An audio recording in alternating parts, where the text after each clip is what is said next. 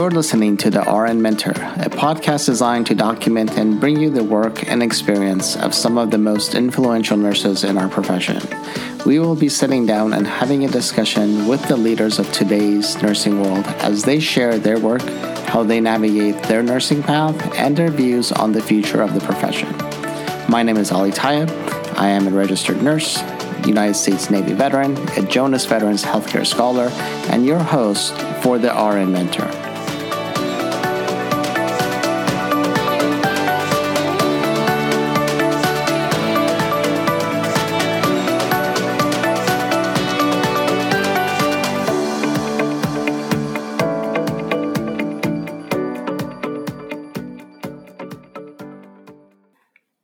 Welcome to another uh, RN Mentor podcast. Uh, today, we have the pleasure of having uh, Dr. Patricia Davidson with us. Uh, she is the Dean and Professor at Johns Hopkins University School of Nursing.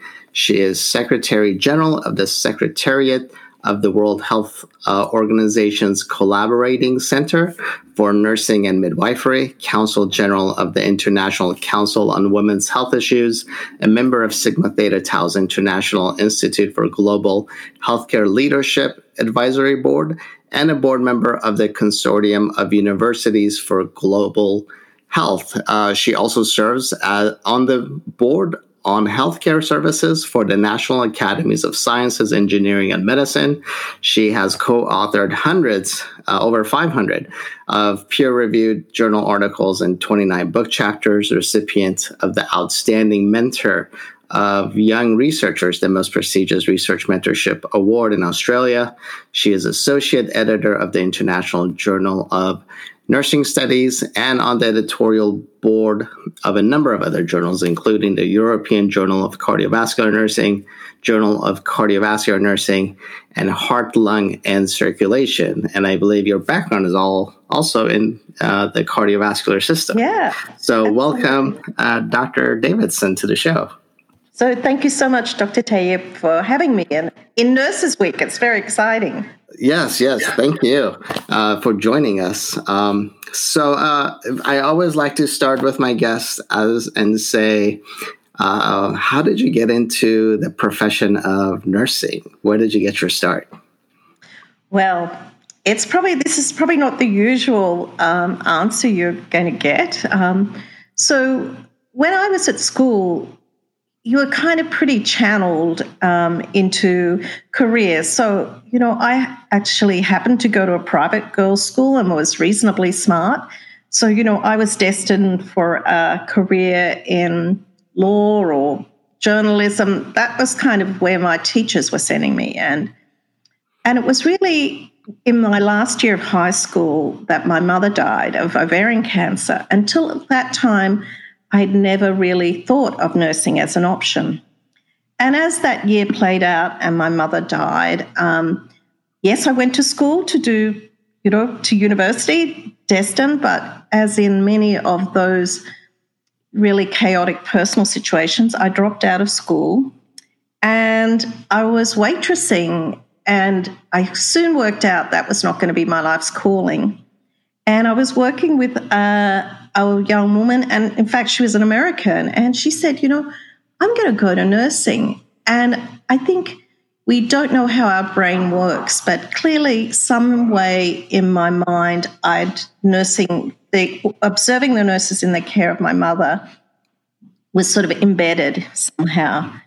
And, you know, as I've now had time to reflect on that as talking to people like you, you know, I actually clearly remember at the time being um, sorry about that, being uh, jealous of the nurses who I felt could be close to my mother and give her comfort. Whereas as, six, as a 16 year old, I felt powerless. And so that's how I came into nursing. So never, never a young girl who had this dream or vision.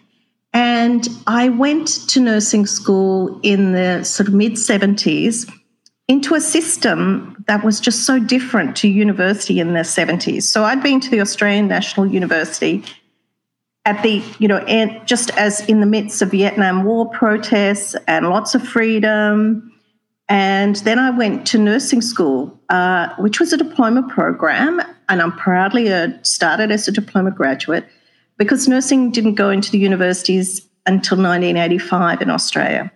So I went to this very Nightingale sort of school with, you know, the uniform and the hats.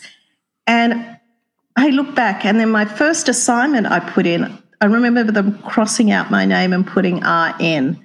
But in spite of that um, difficult uh, sort of transition of cultures, I love nursing from the very minute. I love nurses. Many of those people that I went to school with are still my dear friends. And it is a profession that I have just grown to love more and more every day. Fantastic! Thank you for sharing that. Um, so, uh, did you uh, did you start in cardiovascular nursing? Because I know that's where your background is. Uh, but how did you get into that? Uh, so, in fact, I really aged with the. I'd say I've aged with the patients. So, um, I started off in working in critical care, and you remember in the the mid to late 70s, or really um, was pre thrombolytic. So in coronary care, you would have people dying every shift, and often men in their 50s in their prime. And so I, I went and worked in critical care. I worked in intensive care for probably a good, you know, 10, 15 years. Um, and then my, I worked um, as, as a heart failure nurse um, as part of a research study. And that's really which totally switched me on to cardiology. Um, but I think intensive care is such a great background for anything because it's it's really multi-organ. We're not married to one organ. And I came from that background and interested going into cardiology, particularly in the 80s. It was all about the heart and the heart rhythm. But we know now in the era of multimorbidity, cardiovascular medicine, and particularly now um, in hospitals, is really about the care of the elderly with cardiovascular disease, and it's very much a multi organ disease. Um, so, my area uh, of starting in cardiology and acute critical care sort of really led me to where my real kind of passion is and work now is in um, community based heart failure programs or that tr- transition between acute care and the community, but more importantly, um, palliative care in heart failure. Because I think as a nurse dealing with people with heart failure, you cannot ignore the issues of death and dying. Absolutely. Um, so as we're uh, as you transition through uh, your career, um, how did you how did you find your path to where you are today? And uh, was it was it planned? Uh, were you guided? Uh, how did you uh, how did you get to where you are? So that was very much a serendipitous route, and I think, you know, you look back in your career and you look back at your life and thought, you know, probably, you know, I was sort of had some leadership attributes. You ask my husband, he would say, I'm very bossy. if I look back at high school, you know, I was the vice captain of the school. And so I'd always, um, I think, was curious and focused and maybe ambitious. That's probably a good way to put it. And there's nothing wrong with ambition. Um, but how my career totally changed was really from someone seeing some, something in me and having the resources to follow through. So I had many fabulous mentors in my nursing career, and I'm sure many of them saw many attributes in me. But when I was working as a heart failure nurse, actually doing in the early trials of the carvedilol studies, um, the cardiologist who was ran the clinic, he called me into his office one day, and I really thought I was in trouble because he was not always warm and fuzzy. And he just looked at me. He said, "You have to go to the American Heart Association meeting." So you can remember, you know, this is now, you know, um, mid '80s in Australia, um, th- and nursing was at a very different time remember, nursing didn't go into the universities till 1985. And probably compared to many nurses, you know, if you're a nurse, clinical nurse, and you go and there's coffee in the break room or there's leftover pizza, that's a great day. But have someone say, I want to send you to the American Heart Association. And just because he said, saw something in me. So that was a very important lesson to me is that you can't, many people, you need the resources to support and enable someone. But even more serendipitous was I went to this, um, to the meeting and it was in Atlanta in the mid 80s. So, you know, I was the typical nurse. I said, no, I, you know, I'm not staying in that hotel. You know, I can stay in a cheaper place. I've learned a few things through that. And um, so I got to Atlanta in the mid 80s and you know, I was across the road from the Greyhound bus terminal. So that probably tells you something about it. But also coming from Australia at that time, I was very naive. But a very formative experience happened. So I go to the uh, um, American Heart Association meeting. I'm in a uh, talk on acute coronary syndrome. And I look, this, this talk is really inspiring. And I'm not sure what really, what did inspire me, I know was was very focused on pathophysiology and the science, but it was also really had the dimensions of the individual and the family. So I looked down at this program and you know I'm I don't know anything. You know I've come from clinical I'm not an academic. I'm not learning journals and it's Kathleen Dracup. I thought she's a nurse. Amazing. Imagine that and in the main program. Because at that stage in Australia, nursing was part of the meetings, but was always a satellite on the Sunday. Nurses were not presenting in the main meeting. And I just thought, wow, she is amazing. And apart from the fact that there was this tall, blonde, elegant woman, articulate. And I thought, oh, I could never be like that. You know, I've got kids and all the rest of it. So um, this is pre internet, pre everything. And I reached out to her. So I had to write her a letter, in fact. Um, uh, you know, people would think differently. And I just said, you know, I was just so inspired and motivated. And she said, well, look, I'm going to be in Australia in three months or so, four months. So I took her out to dinner. And then she said to me, she told me her story, and she has five children and I just thought, look, I just have to get on with it. So she has been my mentor ever since.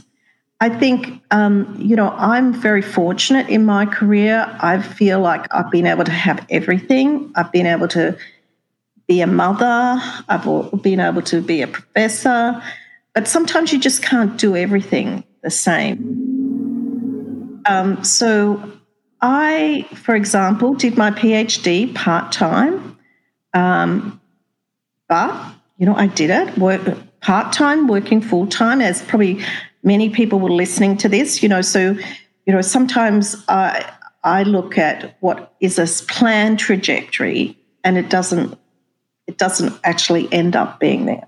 But also, you know, what actually started me on my PhD was, yeah, I when the carvedilol trial was unblinded, and as you know, that was a big, for beta blockers in heart failure, it was a big change in paradigms because previously beta blockers had been contraindicated. But many patients on the trial in the placebo group actually did better than they you know, would have, which is the same in most trials. So there's a presentation of the findings that everybody's talking about this placebo effect. And I thought, this is not the placebo effect. This is caring and organisation, and this is nursing care. So that's what set me on to do my PhD, and you know, hence my relationship with Kathy Dracup and Barbara Riegel and Debra Moser, many of the giants in the field. You know, where um, I was quickly trying to catch up to them in terms of the science. So yeah, that's what took me to do my PhD. I did it part time, and I because I couldn't do a postdoc, um, basically, you know, I couldn't afford afford that. So I would go from Australia to UCSF to see Kathy once a year in the summer, and I would be there. And so she's been just incredibly generous to me as a mentor. So uh, you know, uh, if people saying, you know, reach out and ask because the worst thing that people can say is, "Sorry, no, I don't have the time." But more often than not, people will embrace you and help you on the journey. That's a that's a fantastic uh, fantastic story. Uh, really love the fact that you know you reached out and you were in Australia. So yeah, uh, that's that's that's huge because like you know one of the reasons I'm doing this podcast because people don't always have an opportunity to uh, hear other people speak, uh, especially people who have potentially could potentially be mentors or uh, you know sort of a guiding light as where you want your career to go. So that's fantastic that you were able to do that, and Kathy was able to uh, meet with you and you know yeah. really accommodate. Very interesting that you brought up the postdoc because I've you know I'm in a situation where I can't do a postdoc. Uh, you know, just because you know family and can't move and uh, opportunities and things like that. So uh, I'm happy to hear it's you can have a fulfilling career without a postdoc. Yeah, and um, so in fact, you know, part of it, you know, one of the great things about getting older and um, and in the later years of your career. So, you know, I was at the doctoral education conference, the AACN doctoral conference, and everyone is so serious about what's what it is. So I got up and I said, you know, I'm Trish Davidson. I'm a diploma nurse. I did PhD part time, and I didn't do a postdoc. and I'm now the dean at Johns Hopkins. Go figure. That's not bad. Not too shabby, I would say. Not too shabby. So I've been very fortunate, but also worked very hard. Yes, I'm sure, and that's one thing I wanted to actually talk talk to you about. Uh, I mean, looking at your uh, looking at your bio, you have managed to accomplish so much. Still have a family. Uh, like, how do you how do you juggle that for somebody? I mean, I look at it from my perspective. I mean, that's the only perspective I can speak to in reality, uh, and I struggle at times doing everything and with family and obligations. How do you do that? How do you manage that? Well, firstly, I think you've got to love, really love what you do. And so I'm a bit of a nerd. So, you know, being alone with my computer and writing is my idea of heaven, a fresh data set. So I think intrinsically I love it. And so it's not a chore. So, you know, I have faculty and they come and say to me, How many manuscripts should do I need? To me, that's like, I say, how many do you think you need?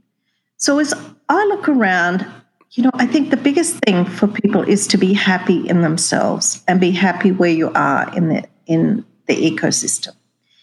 Um, sometimes some people say I'm scary, but because I, I think I give people the real information.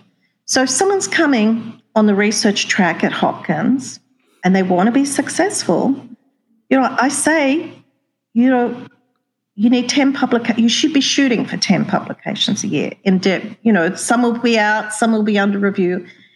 And people are shocked but i know that's what it's going to take. And i think some of the worst things that people can talk about to people is about well you need to get a balance and you can't do this and you can't do that. Well that's to me that we need to change the system. But the reality is that is what's expected. And regardless of where you're at, I think to be, you know, to for nursing, you've got to be really good to be successful, and um, and that's part of it. So the other thing is, not everybody has to be the PI of a study, and not everybody has to be, you know, at the top. And you know, one of the most important lessons I learned in my life about leadership and teams was being the manager of my daughter's basketball team. So, my daughter, unlike me, is tall and athletic and blonde. And, um, she was a very good basketballer and she played for the state. And I was in hot demand to be the manager of the team. And the reasons for that are, I think, Firstly, I like kids. I was a nurse. I knew first aid. Cook out of an electric, you know, an electric frying pan. You know, my family's Lebanese, so quantities are never an issue. And but the most important thing, my most important characteristic was I knew nothing about basketball and I didn't want to be the coach. I knew my job was to look after those girls. And I learned so much about the team. I just learned that you can be that super, super person who, you know, wants to do the three point down the field or but there's got to be a team. And then the other thing that I really noticed is how the people on the bench can change the direction of a game just by supporting their colleagues. So that's what I think healthcare is about. And that's what I think, say, academic nursing is about. You know, there's two people in my school who are the only two masters. Um, you know, everyone else is doctorally prepared, only two masters. They're probably two of the best faculty that we have. They are fabulous, they're great teachers, the student love, love them, and they celebrate everyone else's success. So it's not we have some people who who are who aren't doing what it takes, but it's everyone else's fault. You know, too much teaching, too much whatever. Um, so in my life, I've always kind of had, um, you know, a bit of a priority. I think work is first. I mean, sorry, family is first. That is absolutely true. And there was a period where when my kids were little, I worked night shift and weekends because families first. And um, I just think that's there. And you just got to be happy in yourself. You know, there's always people that are doing better and people doing worse than you. So I think being happy within yourself is the most important thing. And we don't all have to be the same. And what your dean thinks of you or what an NIH study section thinks of you doesn't define who you are and the work that you do. But that takes, I can say that because I'm 63 years of age. You know, for people starting off 34, you know, I went through many periods of insecurity, of reproaching myself for whatever. And people now say, you know, what would you say to other people? And I say, just don't be so hard on yourself. And it's a long game. And particularly when you've got children or elderly parents, that they're things that you they're going to go.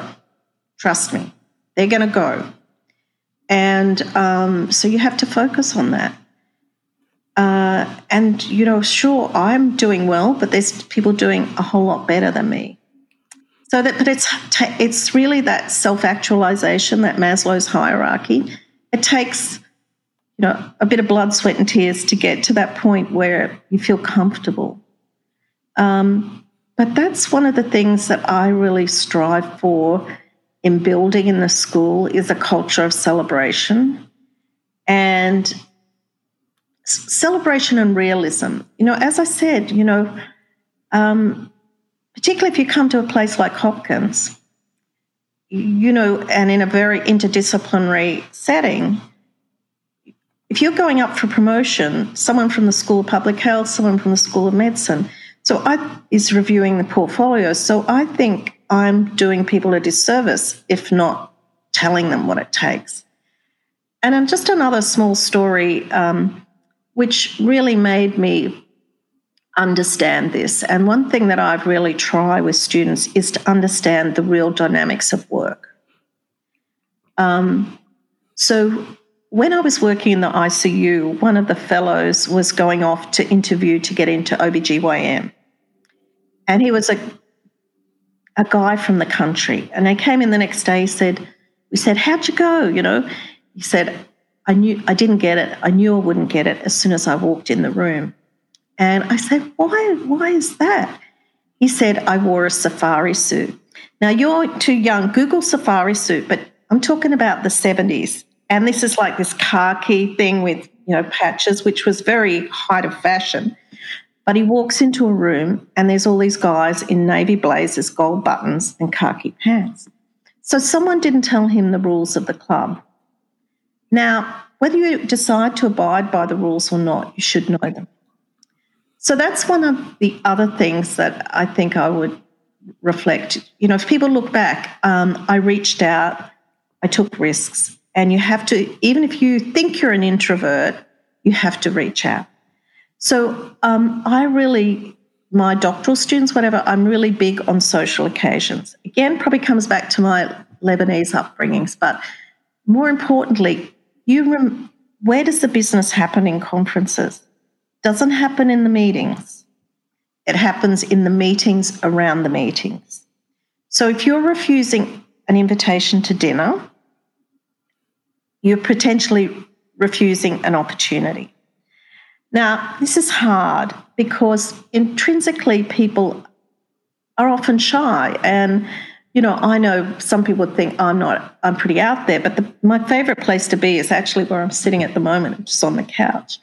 Um, I think they're the things. It's it's like the unspoken things that people need to know, and that's why mentorship and sponsorship are so crucial and you really you know need to to think about that. Um, and say for example we i have you know in days where you could have people you invite students to your home and if people don't reply or don't respond actually speak to them and not because i am cross whatever but i just want them to know that other you know i'm not going to think the worst of you but someone else might um, and I think particularly as we look at how um, you know how we really get diversity, equity, and inclusion.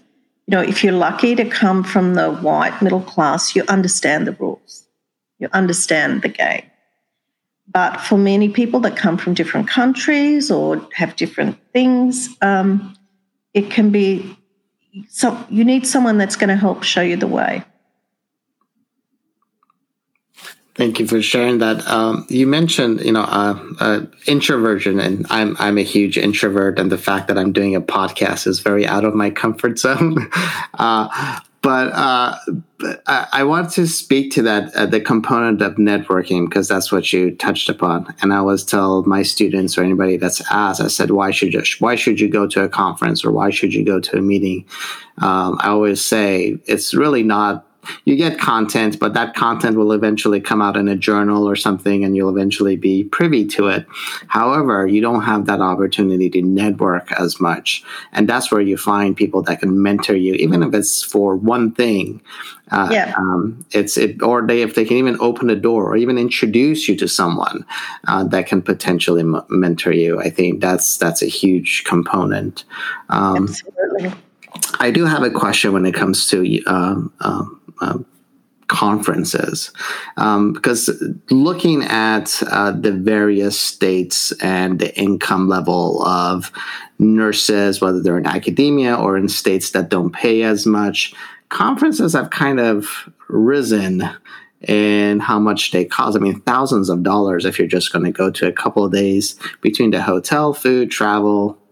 Uh, mm-hmm. How do we build what's and, and I don't know if you have the answer to this, but how do we build yeah. equity in in conferences?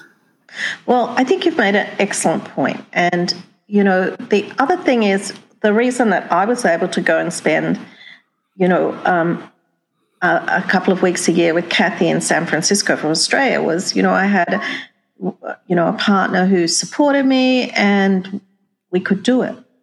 So what I'm really hoping is that um, COVID 19 will re, refocus us on what's important and not just jetting around the world. And that's coming from someone who spends a lot of time jetting around the world. Um, the other thing is, you know, I often say to students look, if you want to go to Paris to see the Eiffel Tower, do that. But don't go to present a paper unless it's you're invited and it's the European Society of Cardiology.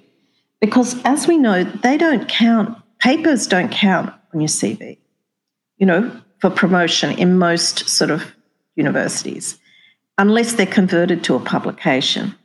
So, one of the common things that I see as, you know, a dean that looking at CVs is, you know, there's might be two pages of, um, of uh, conference presentations and three publications. And it's interesting, um, you know, Elaine Larson, who is at um, just retired from uh, Columbia or NYU, anyway, one of those in New York. and a, a living legend, Marie Nolan, who's my executive vice dean, said that years and years ago she, she gave her some really good advice. Um, she said, you know, if you if it's a conference presentation and you haven't published it, people will see that you don't follow through. So, and then the other thing is about conferences. You know, I'm thinking when I started in cardiology, you know, there was the American Heart Association. And now you look, there's the Heart Failure Society of America, there's PCNA, um, and that's just, and then there's the, you know, EPI, EPI AHA and the American College of Cardiology. So there's just so many. And this is another word of wisdom from Ginger Carrieri-Kohlman, who was at UCSF. I remember her saying to me once, Trish, you know, for many conferences, if it's not illegal or immoral, they'll accept it because unless you're accepted, no one will pay to go. So I think as a currency, the conference is going to be really uh, change in all of this. I think COVID 19 is going to maybe be the disruptor that we need. Um, I see, many conferences going on uh, via Zoom, which is not ideal. But you know, I'll often say to doctoral students, you know, if you if you're shopping around, you know, go to if anyone ever want to come to Hopkins for a few days, very welcome to come to look around. But that might be money better spent than, you know, going to a conference. So I agree it's a real issue. And, um, and it's something that we do need to address in the profession. But again, that can be a thing about sponsorship. There can be a lot of money out there. And I see some of my students who are just incredibly smart at cobbling together. Um, some people end up with a free ride and whatever because they've cobbled it together. But again, if you don't know the system, if you don't know where to look, if no one's not, and if someone's not writing you good letters of support, you don't get it. So again, it comes about down to networking, um, and all of those things are really important. Because letters of recommendation and things do matter. You know, of many things that um, you know that's something that i've you know and often people you'll see it probably in your own students or in your own colleagues you know they think the letter of recommendation is something at the last minute and say you know trish davidson thinks this is a good idea. We know that good letters of support take hours to write and shouldn't be an afterthought. And it's similarly the same for um, for scholarships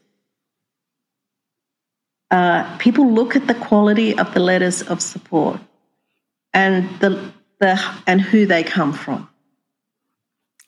I, I completely agree with that with that piece. I always tell um, my students who've uh, sort of been um, sort of not engaged, uh, and last minute they show up and say, "Right, can you write me a letter? I need it by next week." I'm like, I, I don't know enough about you. So that again, going back to that networking with the people that you uh, you may need or can open a door for you or may need a letter from.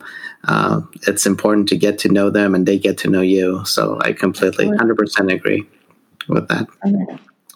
Um, so uh, you are uh, currently in, a leadership position at a university with uh, with incredible rankings when it comes to schools of nursing. Uh, uh, what is your leadership style, and what do you attribute uh, the success of the program to? Well, you probably should ask the faculty that, but firstly, you I should ask maybe what did, what would the faculty say about you? so. Um, you know, what doc, people have told my some of my doctoral students have said school of tough love. I think one thing is, um, you know, and I'll talk about the school in a minute, but you know, I came to the US when I was 57, 58. And so I, no one in my life had told me I was direct. Um, but now so many people say to me, you're very direct. So I think that's an Australian thing. But, you know, about Hopkins, you know, really I stand on the shoulders of giants, and, and that is kind of no exaggeration. From Isabel Hampton Robb, the first superintendent, through to Dean Martha Hill, who was my predecessor, who um, uh, you know was the first non-physician to be ever the president of the American Heart Association, and certainly a you know a fabulous um, scientist and nurse and and mentor to many. Um, but you know the rankings just don't come by nothing. So, you know, it's part of you've got to be strategic, just like anything else. You've got to make sure that you are making sure your faculty are members of the, you know, prestigious organizations. You need to keep your grant income strong. Have to make sure that you have good student outcomes. So many of those things are the metrics of every good school. Um, and then the other great thing at Hopkins is that we are rich enough to tell the world about what we do. And so, marketing, communication, social media, those things are really important. Look, there's many great schools of nursing in the United States, and you know I'm very grateful for our rankings. Um, but you know, in terms of leadership, you've got to be focused and strategic. Um, in my and you've got to read, you've got to uh, sort of read the future to a certain extent. Uh, one of the things that we've done during my tenure, and it really came from Dean Hill, is that we moved all of our pre licensure programs to the master's level. Um, in fact, you know, my first day at work at Hopkins, Martha Hill gave me a folder and she said, Trish, it's good to go. So, who am I going to say no to Martha Hill? You know, um, but it was a very smart move. I, I had to execute, which was a, a lot harder. But um, basically, Hopkins had been always a graduate school, um, probably since the 80s, a second degree program. So the, the, sort of genesis of the master's entry at Hopkins sort of came after the Future of Nursing report. That now that's not to say um, at Yale, they've had a master's entry program for 30 odd years. But part of this was based upon the fact of, you know, we can't have people in school forever. So, you know, me, I started a diploma program. I did a full bachelor's degree, another six years part time, and then I did a master's, and then I did a PhD part time. So by the time I entered the workforce, you know, I was pretty old. so, you know, the great thing is that this Masters Entries program is firstly, we could just attract the most amazing students, but they carry, you know, credits forward to their DNP pro, pro um, or PhD. Because, you know, students, you've got to really think about the market. You know, you don't pay the tuition and come to Hopkins if you want to go and work in one particular setting forever and not do anything. Um, so I would like to think my leadership was um, strategic, decisive, and uh, you know I do really care, but I'm not I'm not naive enough to think that uh, everyone would share those thoughts. But the what really brought me to Hopkins, and I haven't been disappointed, is this um, notion of excellence without elitism. Um, and you can't be based in East Baltimore without those core values. So, you know, you don't see any, you, look, I don't think you don't see any Mercedes Benzes cruising around the hospital or whatever. So, uh, and we, it's a very congested area. And I think across the schools of medicine, nursing, public health, people come to do the work. And a lot of people are infused by a commitment to social justice. So, my standards are very high. And um, and also one thing as a leader that I do, I, there's nothing that I can't do in the school.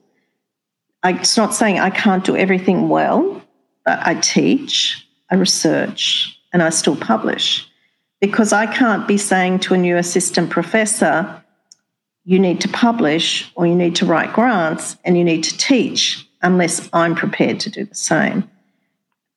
So that's just my philosophy. And plus, I love that sort of work.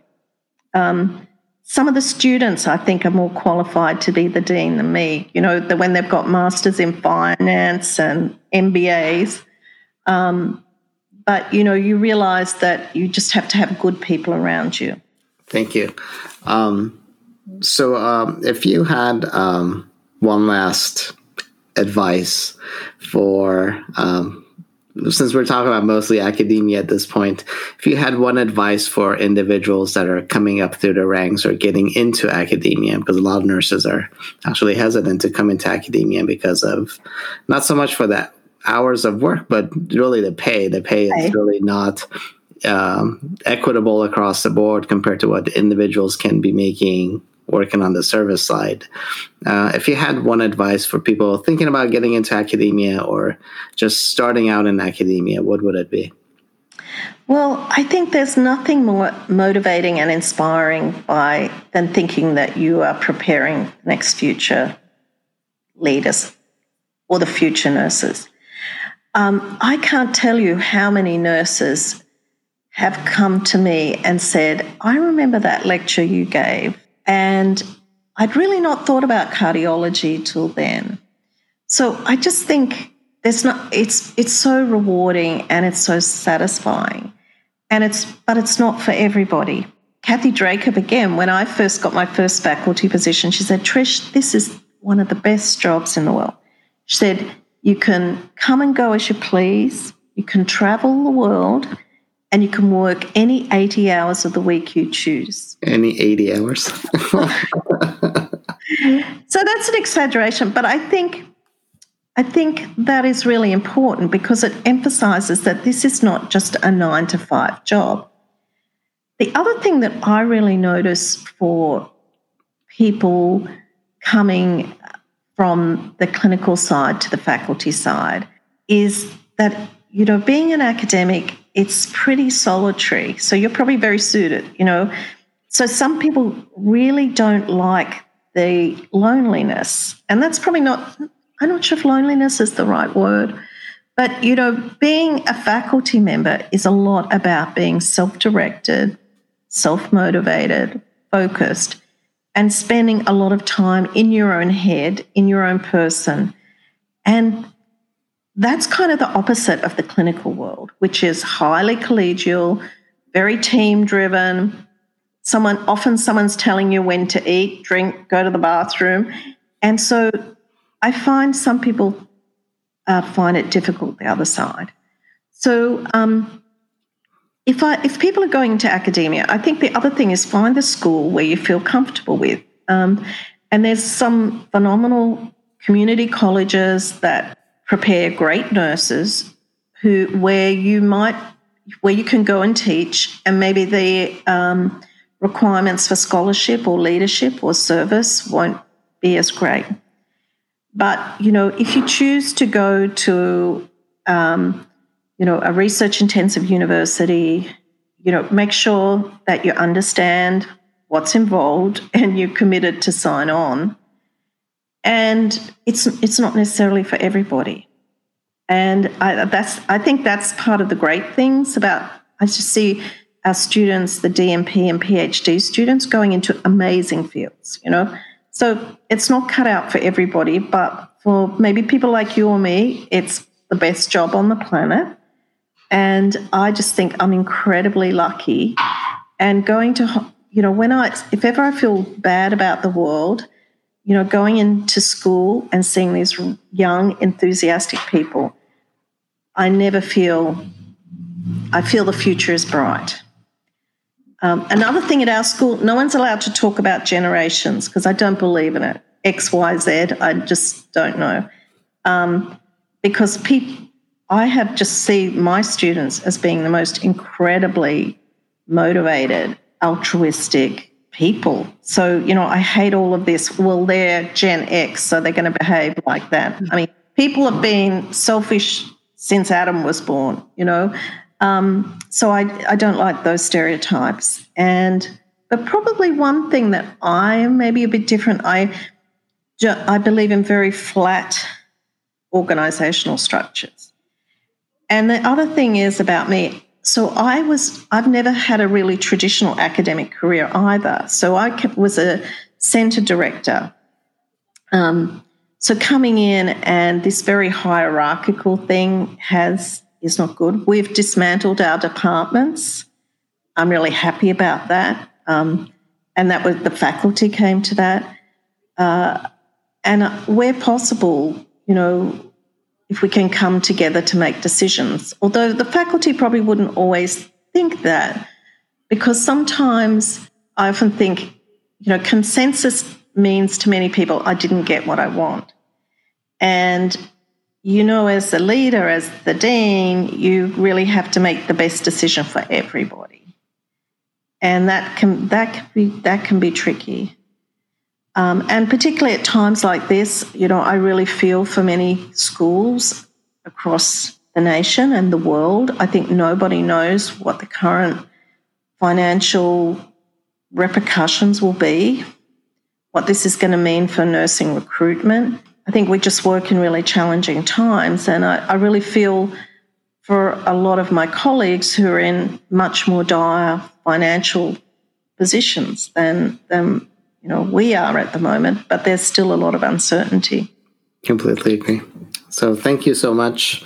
Uh, anything else you want to share? No, it's listener? been lovely to have a, a conversation and just be well, be safe, take care of yourself and your family. And if I really believe, if you believe what you're doing is going to help patients, their families, and communities, the rest will follow. And if people don't like you for that, that's their issue. well, Dr. Davidson, thank you so much for your time. I appreciate it. And uh, you have been listening to the RN Mentor podcast. We'll see you soon. Thank you very much.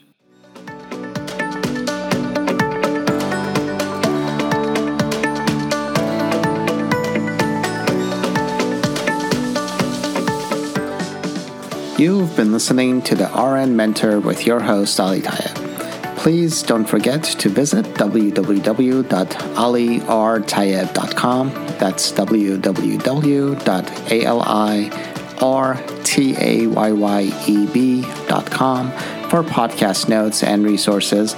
And don't forget to subscribe. Until next time, I wish you fair winds and following seas.